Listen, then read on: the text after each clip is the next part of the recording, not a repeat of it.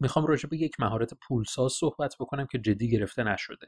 این مهارت پولساز به ما کمک می‌کنه که بتونیم کلیک های بیشتری رو جذب کنیم بتونیم در اصل اون اعداد کسب و کار خودمون رو خیلی راحتتر و سریعتر رقم بزنیم. مثل فروش مثل مشتاق کردن کاربران مثل ایمیل گرفتن و این تا چیز دیگه. اون مهارت پولساز چیزی نیست جز داستان سرایی. در این پادکست می‌خوایم عمیقا راجع به داستان سرایی صحبت بکنیم و یک پیشنهاد بهت بدم که اگر مایل باشی می‌تونی داستان سرایی رو خیلی حرفه‌ای تر یاد بگیری.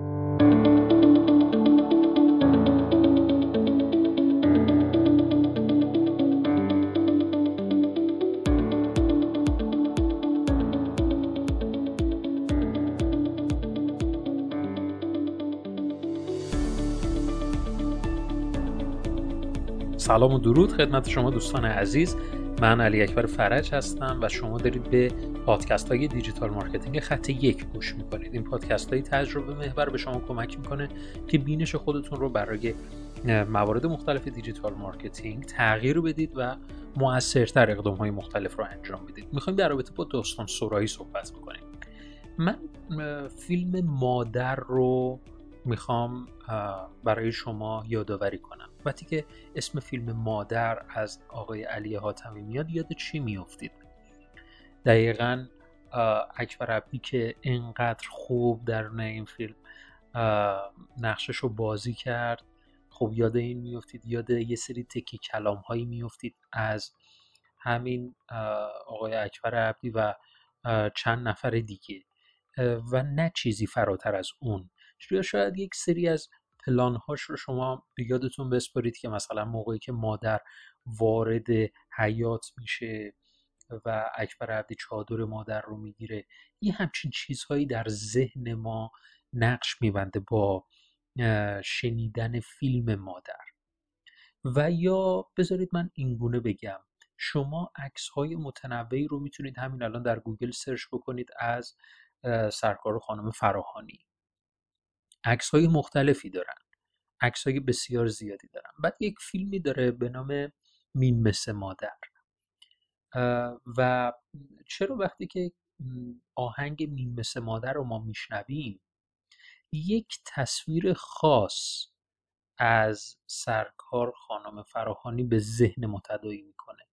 چرا همچین اتفاقی میفته چرا بقیه عکس ها در ذهن ما شکل نمیبنده؟ این همون دلیلیه که می‌خوام راجع بهش صحبت کنم.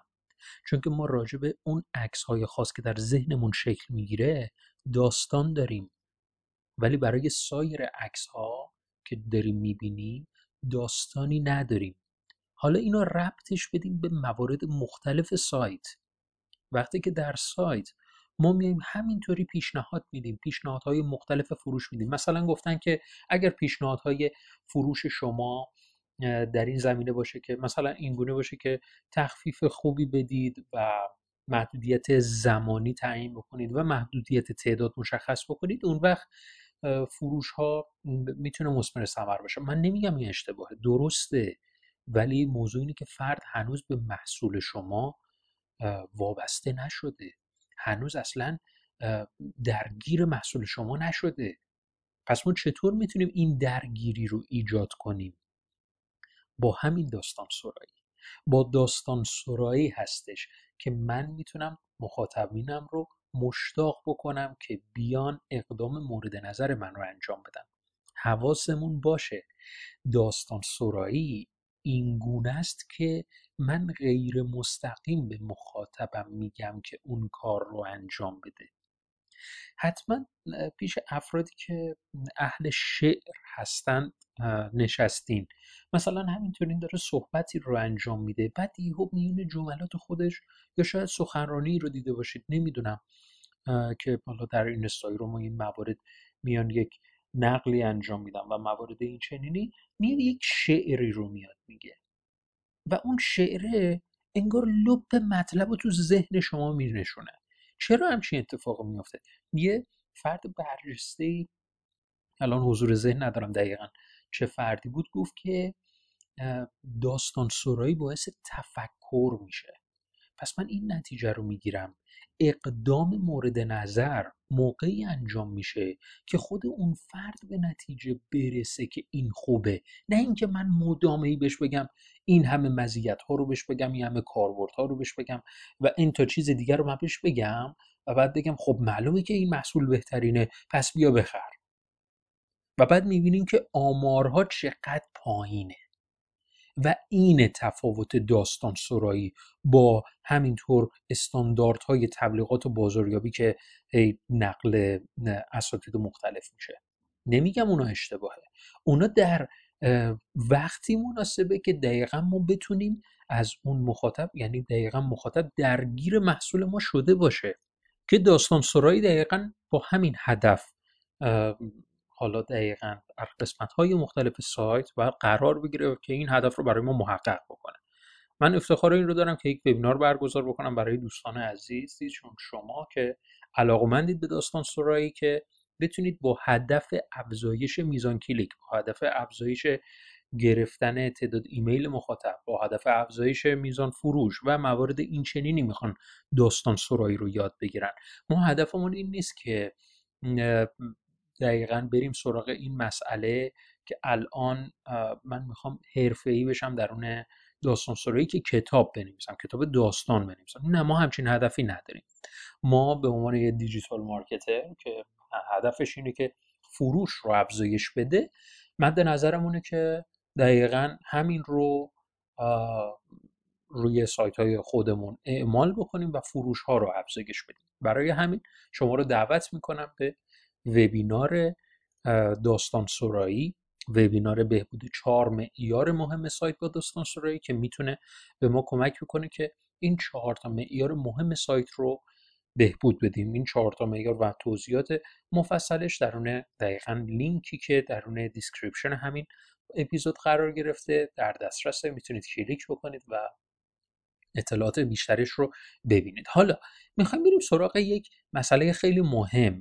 اونم اینه که می‌خوام یک مثالی بزنم از داستان سرایی در یک چیزی که اصلا فکرشو نمی کنیم مثلا در استقدام.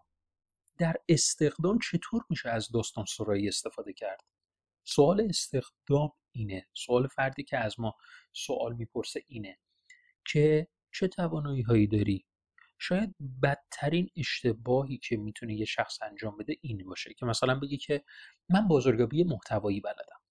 این شاید به نظر من اشتباه ترین کاری باشه که فرد می‌تونه انجام بده. و حالا به نظر من بهتر می‌تونه چی باشه؟ می‌تونه اینجوری بگه که من آخرین مقالمو با عنوان سایت رسمی غلامرضا اعصاب سوخته منتشر کردم. که بازخورد خیلی خوبی داشته. دقت کردین چی شد؟ می‌بینی جمله رو من اصلا راجع به چی صحبت کردم؟ اصلا نگفته که من بازاریابی محتوایی بلدم. این باعث شده که طرف در ذهنش سوالی نقش ببنده که باعث بشه که شما توضیح بدین. شما راجبش توضیح بدین. سوال می‌پرسه این مقاله چیه؟ حالا چرا سایت رسمی غلامرضا اعصاب سوخته؟ اصلا راجب چی صحبت شده؟ اصلا شما این چیزی که نوشتی بر پایه چه اصولی بوده چه چیزی بوده؟ می‌بینی؟ سوالا خیلی تخصصی تر شد. همون چیزی که یک فردی که می‌خواد استخدام بشه نیاز داره. گرفتین؟ من الان تونستم داستان سرایی رو در مکالمات روزمره خودم استفاده کنم. این چیزیه که ما می‌خوایم. قرار نیست ما الان بریم سراغ این که داستان سرایی. خب ابتدا من یک, یک شخصیت تعریف کنم و موارد این چنینی. بله شخصیت یکی از موارد مهم داستان سرایی هستش. ولی قرار نیست که من بخوام از این نمونه داستان سرایی ها درون سایت خودم استفاده کنم. من می‌خوام کلیک ها رو افزایش بدم. چطور می‌تونم با چند تا جمله کوتاه این کار رو انجام بدم؟ دقت کردید چی شد؟ این چیزی که می‌خوایم درون وبینار راجبش صحبت بکنیم. امیدوارم از این اپیزود لذت برده باشید و داستان سرایی رو جدی بگیرید برای سایت خودتون که واقعا می‌تونه متفاوت عمل بکنه عمل کرده سایتتون رو می‌تونه کاملا متفاوت بکنه.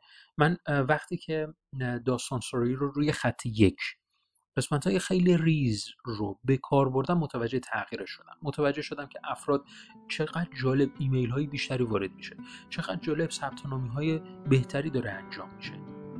حتی برای email marketing از عناوینی استفاده می‌کنم که باعث بشه که یه مقداری اون حس کنجکاوی به وجود بیاد و یه مقدار راجبش صحبت می‌کنم این موارد باعث شدن که من تصمیم بگیرم این وبینار رو برگزار امیدوارم شما رو درون وبینار ببینم تا اپیزود بعد فعلا خدا نگهدارتون باشه.